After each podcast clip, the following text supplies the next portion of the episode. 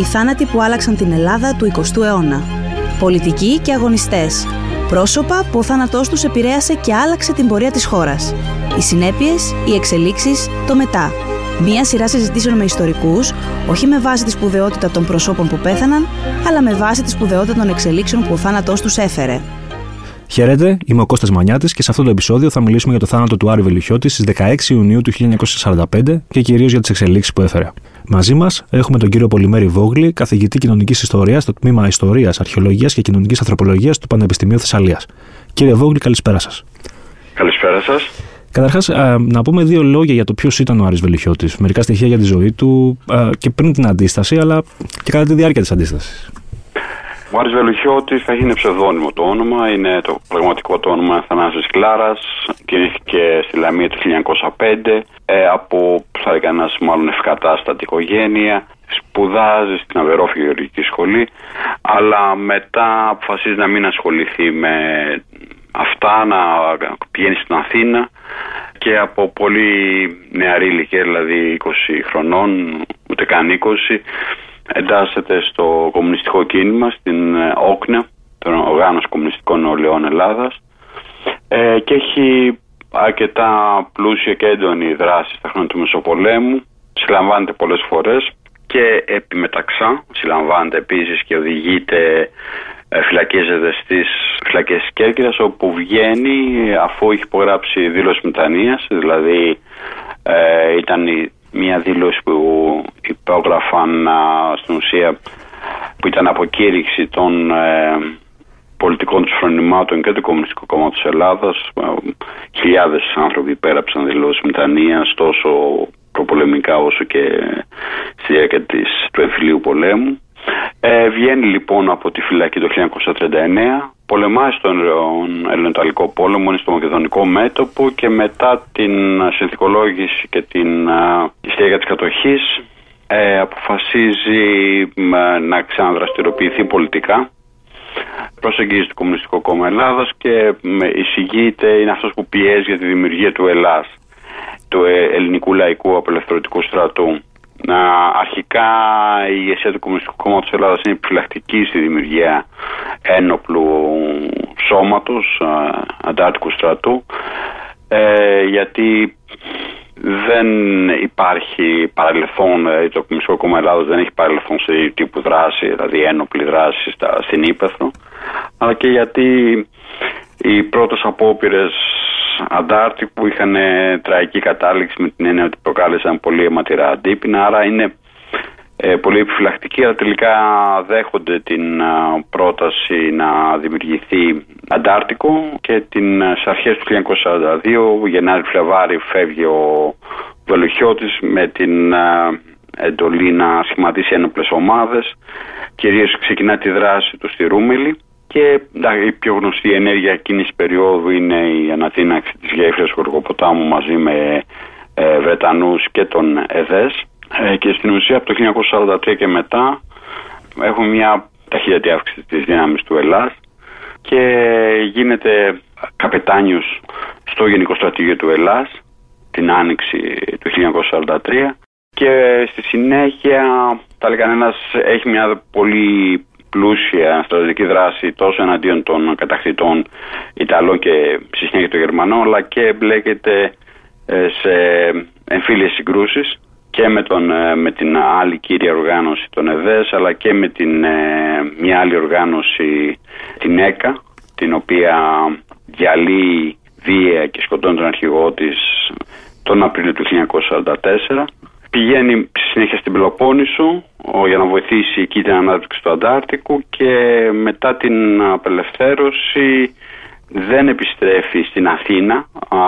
Η εντολή είναι να μην εμπλακεί στις συγκρούσεις που γίνονται στην Αθήνα στη διάρκεια των Δεκεμβριανών, το Δεκέμβριο του χίλια εννιακόσια σαράντα τέσσερα, αλλά συμμετέχει σε επιχειρήσεις κατά του ΕΔΕΣ στην Ήπειρο. Διαφωνεί με την υπογραφή της συμφωνίας της Βάρκιζας τον Φεβρουάριο του χίλια εννιακόσια σαράντα πέντε. Ε, προσπαθεί να δημιουργήσει ένα νέο αντάρτικο παρά την αντίθετη γνώμη του Κομμουνιστικού Κόμματος Ελλάδας.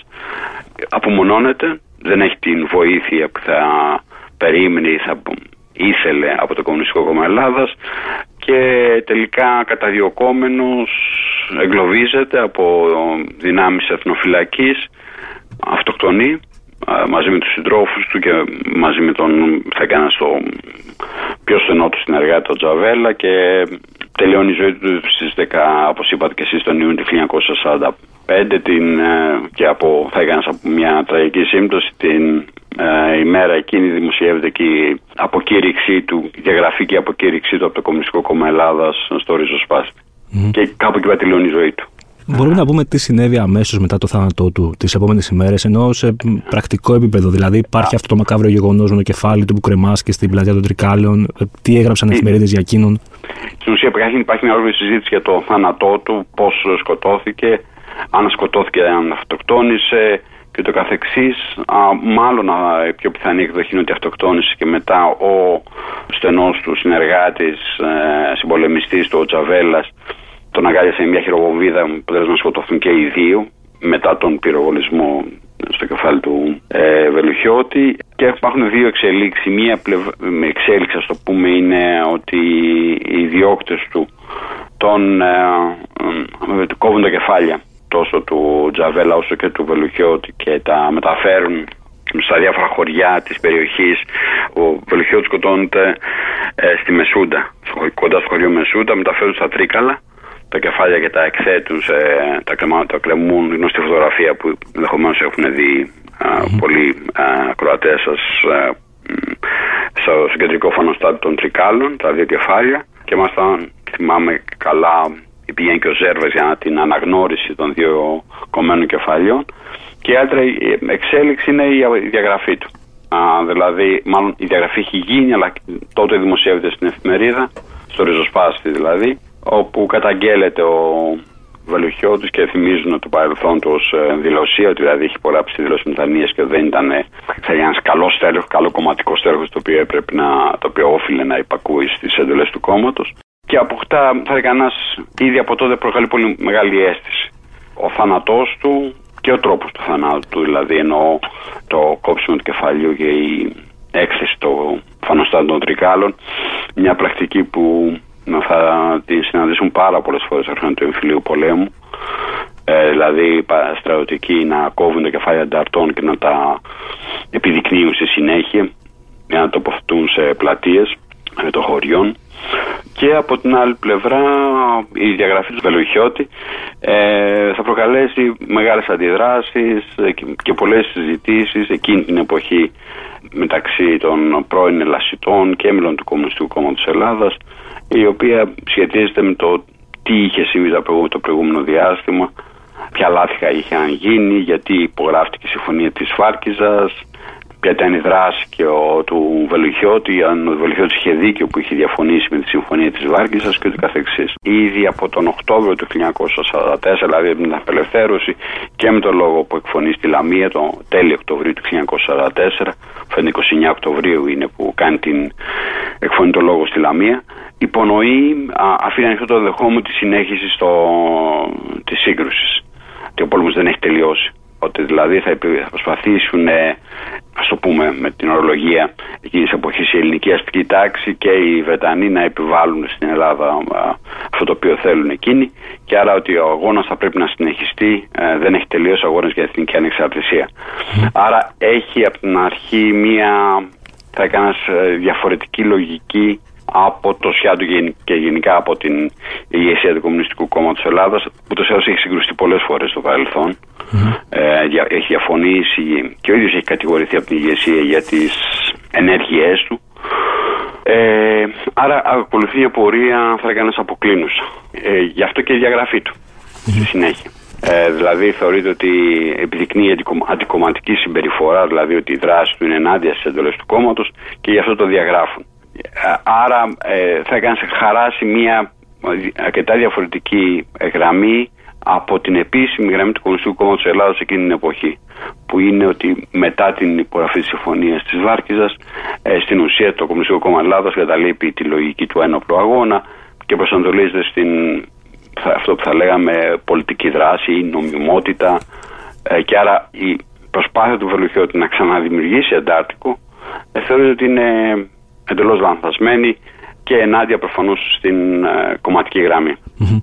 Ε, ο θάνατος του κατά ποιον τρόπο θα λέγατε ότι επηρέασε τις πολιτικές εξελίξεις εποχής? Δηλαδή επίσπευσε τον εμφύλιο, βάθινε το χάσμα, τι αναταράξεις προκάλεσε γενικά? Είναι, είναι, είναι, συμβολικά είναι πάρα πολύ, θα λέγα, ένας, α, από εκείνη την εποχή έχει ιδιαίτερη βαρύτητα. Ο Βελουχιώτης είναι ένα πρόσωπο το οποίο, να χρησιμοποιήσω μια έκφραση του σειρμού, αγαπήθηκε και μισήθηκε εξίσου. Έτσι, από πάρα πολύ κόσμο. Δηλαδή είχε, θα λέγα, ένας μέσα στη τάξη του ΕΛΑΣ, ε, απολάμβανε τεράστιο θαυμασμό ε, για τις ικανότητές του κτλ. Ενώ ε, στις τάξεις των αντιπάλων θεωρείται ένας ε, σφαγέας. Ε, άρα στην ουσία ο Βελουχιώτης ε, αφορά, το πρόσωπο του Βελουχιώτη αφορά την, την ε, ε, ιστορία της αντίστασης. Δηλαδή στην, στην ουσία ο Βελουχιώτης προσωποποιεί α, την ε, ιστορία της αντίστασης και τους αγώνες της, ε, κυρίως βέβαια του ΕΛΑΣ, εννοείται του Ελληνικού Λαϊκού Απελευθερωτικού Στρατού, και την προσπάθεια και την, θα έκανε στην επιτυχία του ΕΛΑΣ. Η επιτυχία του ΕΛΑΣ να, να δημιουργήσει ένα πολύ μεγάλο στρατό, λαϊκό στρατό, ο οποίος αποδείχθηκε αρκετά αξιόμαχος, ε, είχε λαϊκή υποστήριξη, ε, άρα εκπροσωπεί ένα, θα λέγα, ένας, ένα ε, ηρωικό παρελθόν. Και στην ουσία μετά, ενώ προφανώς ο θάνατος δεν σχετίζεται με τον εμφύλιο πόλεμο, ο εμφύλιος πόλεμος ξεκινά λίγο αργότερα, το μετά δεν, για την, από την πλευρά της αριστεράς πάντα, συνδέεται με την ήττα. Mm-hmm. Άρα αν ο, ο Βελουχιώτης συνδέεται με μια ηρωική περίοδο της αντίστασης, που είναι και μάλιστα εθνική αντίσταση, δηλαδή αφορά την αντίσταση όλου του έθνους ενάντια στον κατακτητή, ενώ η περίοδος που ξεκινά μετά συνδέεται με, τη, με, τον, με έναν εμφύλιο πόλεμο που, όπως καταλαβαίνετε, δεν ε, αποτελεί μελανή σελίδα. Mm-hmm. Δεν αφήνει χώρο για ηρωισμούς. Ακριβώς, και επίσης και με την ήττα. Mm. Δηλαδή, εδώ πέρα είναι α, το θα έκανε σε αντίθεση, το έμβρεξο παρελθόν, το ευρωπαϊκό παρελθόν και ε, συνέχεια ο διχασμός και η ήττα. Ε, και ο Βελουχιώτης, θα λέγανε, ένας ε, εκπροσωπεί ε, και, και έτσι πέρασε, θα έκανε στη μυθολογία, το λαϊκό στοιχείο. Mm-hmm. Απέναντι θα έκανε στην κομματική γραφειοκρατία, να το πω έτσι, μια πολύ γενικό όρο, εκπροσωπεί υποτίθεται τον, τον αγωνιζόμενο λαό στη φαντασία και στη μυθολογία που χτίζεται μετά, έτσι, mm. μετά το θάνατό του. Ναι, θα σας ρωτούσα αυτό ε, αργότερα για το ποιες ήταν οι επιπτώσεις που είχε ο θάνατός του στην ελληνική αριστερά, δηλαδή μακροπρόθεσμα, ότι mm-hmm. αν έμεινε ως υπενθύμηση ότι και το κόμμα κάνει λάθη. Γεγονός που εκμεταλλεύονταν και οι, και οι αντίπαλοι, αλλά και όσοι μέσα από το κόμμα ήθελαν να ασκήσουν κριτική. Ε, ναι. Στην ουσία, όπως διαβάζω σε πολλές μαρτυρίες ανθρώπων εκείνης, ενώ αγωνιστών του και αξιωματικών του ΕΛΑΣ, οι οποίοι συγκεντρώθηκαν προφανώς πολλά χρόνια μετά, στην ουσία ο Βελουχιώτης με, με τη στάση του και την άρνησή του να, να τηρήσει τη συμφωνία της Βάρκιζας, υποτίθεται ότι υποδείκνει μια άλλη πορεία που θα μπορούσε να είχε πάρει η αριστερά ε, μετά, την, μετά τα Δεκεμβριανά. Δηλαδή ότι δεν θα έπρεπε να έχει παραδώσει τα όπλα. Mm-hmm. Δεν θα πω στην ουσία τη συζήτηση, δηλαδή τι θα έχει συμβεί εάν, έτσι. Mm-hmm. Αλλά στο, στη φαντασία, στο φαντασιακό των ανθρώπων που είχαν αγωνιστεί στη διάρκεια της κατοχής της τάξης του ΕΛΑΣ, ο Βελουχιώτης εκπροσωπούσε αυτό το ότι θα μπορούσαν να είχαν εξελιχθεί τα πράγματα διαφορετικά. Mm-hmm. Ότι οι συμφωνίες της Βάρκιζας ήταν λάθος, κακώς ο ΕΛΑΣ παρέδωσε τον οπλισμό του, ε, θα μπορούσε να έχει συνεχίσει να αγωνίζεται, και αυτό το σενάριο, το εναλλακτικό σενάριο, εκπροσωπούσε ο Άρης Βελουχιώτης. Και ταυτόχρονα έδωσε και έναν μάρτυρα στην αριστερά, έτσι, ναι, έναν ήρωα. Προφανώς, προφανώς. Δηλαδή, όπως έχουν γράψει διάφοροι, ήταν ο, προ, προδρομικά, έτσι, ο Έλληνας Τσεγκεβάρα, mm-hmm. καμία σχέση. Έτσι. Απλώς ένα πρόσωπο, ένας ήρωας, ένας ένοπλος ήρωας, ο οποίος βρίσκει ένα τραγικό τέλος. Mm-hmm. Και εδώ παίρνει, ξέρετε, όλο αυτό τη απόκληση από την κομματική γραμμή. Ο, θα κάνει, ο μονομένος, ο, που όμως είναι, έχει το δίκαιο του αγώνα εντός εισαγωγικών, ε, όλα αυτά στο, λειτουργήσαν πάρα πολύ ε, στο φαντασιακό της αριστεράς. Ε, αν και είπαμε ότι είχε διαγραφεί από το ΚΚΕ την ημέρα που mm-hmm. δολοφονήθηκε, και για ένα μικρό διάστημα είχε ακολουθήσει μια δική του αυτόνομη πορεία. Ο θάνατός του τι κενό άφησε μέσα στο κόμμα και πώς προσπάθησαν να το καλύψουν, αν προσπάθησαν? Ε, Εκείνη τη στιγμή, όταν δηλαδή το άνοιξε καλοκαίρι του χίλια εννιακόσια σαράντα πέντε, Δηλαδή δεν υπάρχει στον προγραμματισμό ή στα σχέδια του Κομμουνιστικού Κόμματος Ελλάδας μια ένοπλη αναμέτρηση. Δηλαδή μια, μια νέα ένοπλη σύγκρουση. Αυτό που στη συνέχεια θα, θα δούμε ως εμφύλιο πόλεμο μετά το χίλια εννιακόσια σαράντα έξι. Ε, άρα εκείνη τη στιγμή δεν φαίνεται να, να δημιουργείται ένα κενό. Αυτό που δημιουργείται είναι, θα έλεγα, ένας, ε, όλο αυτό το ερωτηματικό που αφήνει ο, ο θάνατος ο, του Βελουχιώτη. Γιατί ένας τόσο, για, για τους Ελασίτες, ένα τόσο σημαντικό πρόσωπο, πρωτοκαπετάνιος και τα λοιπά, ένας αρχηγός, να οδηγείται σε αυτό το τραγικό τέλος και ποιες είναι οι ευθύνες του, του κόμματος. Ε, αυτό είναι μια συζήτηση που γίνεται εκείνη την εποχή, αλλά ε, θα έκανα σε επίπεδο εξελίξεων, ε, δεν σηματοδοτεί κάποιο κενό το οποίο είναι δυσαναπλήρωτο. Δηλαδή θα αποδειχθεί στη συνέχεια ότι οι νέοι αντάρτες, ας το πούμε έτσι, αυτοί που θα συμμετέχουν στον ε, ελληνικό εμφύλιο πόλεμο, θα έκανε αφομοιώσεις την εμπειρία του αντάρτη της κατοχής και αρκετά οικοί, αρκετά εξοικειωμένοι με αυτόν τον ε, τρόπο του πολέμου, ε, και ο μελλοντικός αρχηγός του Δημοκρατικού Στρατού, δηλαδή ο Μάρκος Βαφιάδης, και αυτός επίσης θα αποδειχθεί ένας αρκετά ικανός στρατιωτικός ηγέτης. Πάμε τώρα στο άλλο στρατόπεδο, στην ελληνική δεξιά. Ε, εκεί μακροπρόθεσμα, τι επιπτώσεις είχε και σε ιδεολογικό επίπεδο ο θάνατος του? Ε, ο Βελουχιώτης, όπως προανέφερα, αν για, τους, για την αριστερά ή για την εποχή τους, ε, για το ΕΑΜ και τον ΕΛΑΣ, ήταν ο ήρωας, ο, για την δεξιά ήταν ο εγκληματίας. Ε, δηλαδή η ίδια από τα χρόνια της κατοχής έχει στιγματιστεί η δράση του, του Βελουχιώτη. Δηλαδή έχει, απο, έχει εμφανιστεί ότι ο Βελουχιώτης ε, δεν είναι απλά δεν είναι ένας αντάρτης, δεν είναι ένας αγωνιστής, δεν είναι ένας πατριώτης. Έχουμε να κάνουμε με έναν εγκληματία, με έναν σφαγέα, ο οποίος κάνει ταξικό πόλεμο, ο οποίος ε, δολοφονεί τους αντιπάλους του κτλ. Και, και άρα θα λέει κανένας ότι Ε, ήδη από τα χρόνια της κατοχής, αλλά και μετά, δηλαδή από το χίλια εννιακόσια σαράντα τέσσερα έτσι, και το χίλια εννιακόσια σαράντα πέντε, δημιουργείται αυτό το δίπολο, ή άμα θέλετε αυτές οι δύο μυθολογίες που ή, ή, θα έλεγα να μας ακολουθούν μέχρι σήμερα, τις συναντάμε μέχρι σήμερα. Δηλαδή ο, ο σφαγέας ή ήρωας. Έτσι. Η αλήθεια είναι ότι υπήρχαν πάρα πολλές επιφυλάξεις για την ε, δράση και την, θα λέγαμε, συμπεριφορά του πολυγενικά του, του Βελουχιώτη. Υπάρχουν πάρα πολλά περιστατικά ε, τα οποία ομολογούν ή παρουσιάζουν και συναγωνιστές του και από εκείνη τα χρόνια, γιατί θα κάνεις από ένα χαρακτήρα και τα βίαιο, ε, ε, επιθετικό και ούτω καθεξής. Και αυτά είναι που, που θα έλεγαν ένας από την αρχή, η αντίπαλη πλευρά, η αντίαμική πλευρά, ε, τονίζει στον, στο, στο Βελουχιώτη. Mm-hmm. Δεν τονίζει τις στρατιωτικές του ικανότητες ή το, τη διεύθυνση των επιχειρήσεων κατά των ε, Γερμανών και των Ιταλών πιο πριν, αλλά ότι διεξάγαιναν εμφύλιο πόλεμο Ε, κατά του ΕΔΕΣ, κατά της ΕΚΑ, κατά Ελλήνων ε, πατριωτών, σύνθρος κατά ε, ταγμάτων ασφαλείας και ούτω καθεξής. Δηλαδή, και άρα ο θάνατος του Βελουχιώτη είναι μια επιτυχία της, ε, των κυβερνητικών δυνάμεων και πολύ γρήγορα μετατρέπεται, θα λέγανε, σε ένα, στο σύμβολο του, σε μια μετωνυμία της ε, κομμουνιστικής βίας.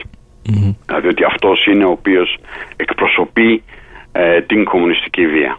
Mm-hmm. Διεθνώς τώρα και κυρίως σε σχέσεις με τους Άγγλους εκείνη την περίοδο, πώς επέδρασε αυτός ο θάνατος? Δηλαδή, έδειξε για παράδειγμα ότι οι Έλληνες σέβονταν τη συμφωνία της Βάρκιζας και χαιρετίστηκε, θεώρησαν ότι προμείνει αρνητικές εξελίξεις, ξέρουμε καθόλου τις σκέψεις τους? Οι Βρετανοί έχουν γενικά, οι περισσότεροι Βρετανοί έχουν πολύ κακή γνώμη, πολύ αρνητική γνώμη για τον Βελουχιώτη. Τον θεωρούν επικίνδυνο. Πέρα από το ότι είναι βίαιος και το καθεξής. Ε, επίσης, γενικότερα αυτό που απασχολούσε τους Βρετανούς πάρα πολύ ήταν το, η επόμενη μέρα. Δηλαδή ενώ η επόμενη μέρα μετά την απελευθέρωση της χώρας. Άρα το σαράντα τέσσερα έτσι. Mm-hmm. Φοβόντουσαν δηλαδή ότι ο, ο ΕΛΑΣ και το Κομμουνιστικό Κόμμα Ελλάδας θα, θα επιχειρούσαν να καταλάβουν την uh, βία, την εξουσία. Άρα αυτή ήταν, η, θα λέγανε ένας, η προτεραιότητά τους για τη μετώπιση δηλαδή ενός ενδεχόμενου βίαιης κατάληψης εξουσίας από το Κομμουνιστικό Κόμμα Ελλάδας. Γι' αυτό και προσπάθησαν να δεσμεύσουν uh, την ηγεσία του ΚΟΕ uh, ότι κάτι τέτοιο θα συμβεί μέσα από τις συμφωνίες που γίνονται το Σεπτέμβριο ε, του χίλια εννιακόσια σαράντα τέσσερα, με τις οποίες συμφωνίες διαφωνεί και ο Βελουχιώτης. Ε, δηλαδή την, στην ουσία να τεθούν οι δυνάμεις του ΕΛΑΣ υπό την διοίκηση των Βρετανών. Αυτό ήταν στις συμφωνίες ε, Καζέρτας, νομίζω. Μπράβο, ακριβώς. Mm-hmm. Πολύ σωστά. Αλλά ε, στην ουσία θεωρούν ότι ο, ο Βελουχιώτης είναι προφανώς μια απειλή, ε, αλλά θεωρούν ότι, και δικαίως θεωρούν, ότι θα πειθαρχήσει στις αποφάσεις του κόμματος. Όπως μέχρι, όπως πολλές φορές είχε κάνει μέχρι τότε. Και ότι σίγουρα δεν θα μπορούσε να ξεκινήσει, να κάνει κάτι το οποίο θα ανέτρεπε την, τις αποφάσεις κομματικής ηγεσίας. Άρα θεωρούν ότι παρακολουθούν, θα λέει κανένας, τη, τη δράση του Βελουχιώτη μετά την α, συμφωνία της Βάρκιζας και, να πω, ανακουφίζονται όταν μαθαίνουν ότι σκοτώθηκε. Α, μάλιστα. Γιατί τον θεωρούσαν ένα αρκετά, παραλαμβάνω, επικίνδυνο και από τη δική του σκοπιά προφανώς, έτσι, mm-hmm. ε, πρωταγωνιστή των εξελίξεων, και άρα για αυτούς ο θάνατος του σημαντούσε ένα, στο πούμε, ένα πρόβλημα λιγότερο. Αναφερθήκαμε ήδη στον Ζέρβα προηγουμένως. Ε, το αντίπαλον δέος ήταν κατά κάποιο τρόπο, έτσι, για μεγάλο mm-hmm. μέρος της εθνικοφροσύνης, αλλά αυτός τι ρόλο διαδραμάτισε, ποια θέση είχε ως πρόσωπος στη μυθολογία της εθνικοφροσύνης? Δηλαδή, φαντάζομαι επειδή έζησε και μετά τον εμφύλιο, είχε την ευκαιρία να την καλλιεργήσει και ο ίδιος κάπως. Έτσι. Τι, τι θέση καταλαμβάνει αυτό στη δικιά τους μυθολογία? Δεν, ε, και, ε, να το πω πολύ γενικά, δεν, ε, η, ο μύθος του δεν είχε αντίστοιχη αντοχή με αυτή του Βελουχιώτη. Δηλαδή προφανώς ο, αντι, ο... εκπροσωπούσε το αντίπαλο δέος, ας το πούμε έτσι. Mm-hmm. Αλλά δεν ήταν τόσο, ε, θα λέγαμε, δεν είχε τόσο μεγάλη βαρύτητα ή τόσο μεγάλη έγκλη, ίσως είναι πιο σωστή λέξη, όσο ο Βελουχιώτης. Ούτε στους κόλπους του δηλαδή? Ε, στους κόλπους, ναι. Δηλαδή θέλω να πω, υπάρχουν αρκετά προβλήματα και από τη ίδια την, θα λέγαμε, την πλευρά της εθνικοφροσύνης αναφορικά με το Ζέρβα. Και το βασικό πρόβλημα το οποίο υπήρχε εκείνα τα χρόνια, δηλαδή που συζητήθηκε τα χρόνια της κατοχής, εννοώ, ήταν το θέμα των σχέσεων με τους Γερμανούς. Ε, δηλαδή, αν και κατά πόσον ο Ζέρβας προχώρησε σε μια, αυτό που λέγεται στην ιστοριογραφία, ε, συμφωνία κυρίων με τους Γερμανούς κατακτητές, για να ε, αποφύγει έναν διμέτωπο αγώνα εναντίον, δηλαδή να, ο ΕΔΕΣ να πολεμά εναντίον των Γερμανών και εναντίον του ΕΛΑΣ. Mm-hmm. Ε, αυτό είναι μεγάλη κοιλίδα. Αυτό είναι μεγάλη κοιλίδα, mm-hmm. γιατί ακριβώς έχουμε έναν ε, μικρό εμφύλιο πόλεμο μεταξύ Ελλάς και ΕΔΕΣ τον, από τον Οκτώβριο του χίλια εννιακόσια σαράντα τρία. Δεν έχει την αντίστοιχη έγκλη, γιατί, να επανέλθουμε στο ερώτημά mm-hmm. σας, γιατί ε, στην ουσία έχει να κάνει και με την ίδια την ε, έγκλη του ΕΔΕΣ. Ο ΕΔΕΣ έχει δράση, έχει παρουσία και δράση ε, σε μια περιοχή της, της χώρας. Ε, αναφέρουμε στην Ήπειρος και την ε, Δυτική Στερεά. Δεν έχει πανελλαδικά. Ε, άρα η ακτινοβολία του, του ΕΔΕΣ και του Ζέρβα, περιορίζεται σε αυτή την περιοχή όπου δραστηριοποιήθηκε, και στη συνέχεια, θα λέει κανένας, ε, αναφέρομαι στην μετακατοχική περίοδο, δεν ε, είχε κάποια λαμπρή πολιτική καριέρα. Ενώ ούτε το κόμμα το οποίο δημιούργησε, το Εθνικό Κόμμα Ελλάδας, είχε καμιά ιδιαίτερη μεγάλη επιτυχία, εκλογική επιτυχία. Ε, το διάστημα ε, που διετέλεσε υπουργός Δημόσιας Τάξης ε, από το Γενάρη του χίλια εννιακόσια σαράντα επτά στον Αύγουστο του χίλια εννιακόσια σαράντα επτά, ε, το όνομα του ταυτίστηκε με πολύ σκληρές διώξεις κατά της αριστεράς, ε, συλλήψεις, εκτελέσεις. Ε, άρα θα έλεγα ένας δεν έχει κερδίσει την αντίστοιχη έγκλη όπως αυτή που είχε ο Βελουχιώτης ε, στην αριστερά. Mm-hmm. Και κάτι τελευταίο, έτσι, για την αντοχή του μύθου του Βελουχιώτη μέχρι σήμερα, ιδιαίτερα επειδή ήταν και εμφυλεγόμενο πρόσωπο. Αυτό έχει ενδιαφέρον, γιατί ε, στην ουσία εκπροσωπεί, θα λέει κανένας, ε, εντάξει, σε μια εθνική μυθολογία, θα λέει κανένας, αντίστασης και αγώνας. Δηλαδή στην ουσία τοποθετήθηκε δίπλα σε άλλους εθνικούς ήρωες από την ίδρυση του ελληνικού κράτους. Έχει πάρα πολύ ενδιαφέρον πως σταδιακά ο Βελουχιώτης, ενώ ήταν, θα έκανε ένας, ένα πρόσωπο ταυτισμένο με το Κομμουνιστικό Κόμμα Ελλάδας και η δράση του στην ουσία εντάχθηκε σε αυτό το πλαίσιο, ε, σιγά σιγά ε, ξεχάστηκε το, η πολιτική του φυσιογνωμία, η πολιτική του δράση και μετατράπηκε απλά σε, έναν, σε ένα εθνικό σύμβολο, σε έναν πατριώτη. Ε, και αυτό το βρίσκω πάρα πολύ ενδιαφέρον, δηλαδή πώς σταδιακά αποπολιτικοποιήθηκε το πρόσωπο του Άρη Βελουχιώτη για να γίνει τελικά ένας άλλος ένας ήρωας, άλλος ένας πατριώτης, ο οποίος αγωνίστηκε για την απελευθέρωση της χώρας. Το οποίο προφανώς ισχύει, αλλά ξεχνάμε το, θα κάνεις, το, το πολιτικό πρόσημο αυτής της δράσης. Mm. Όντως αποπολιτικοποιήθηκε, ναι.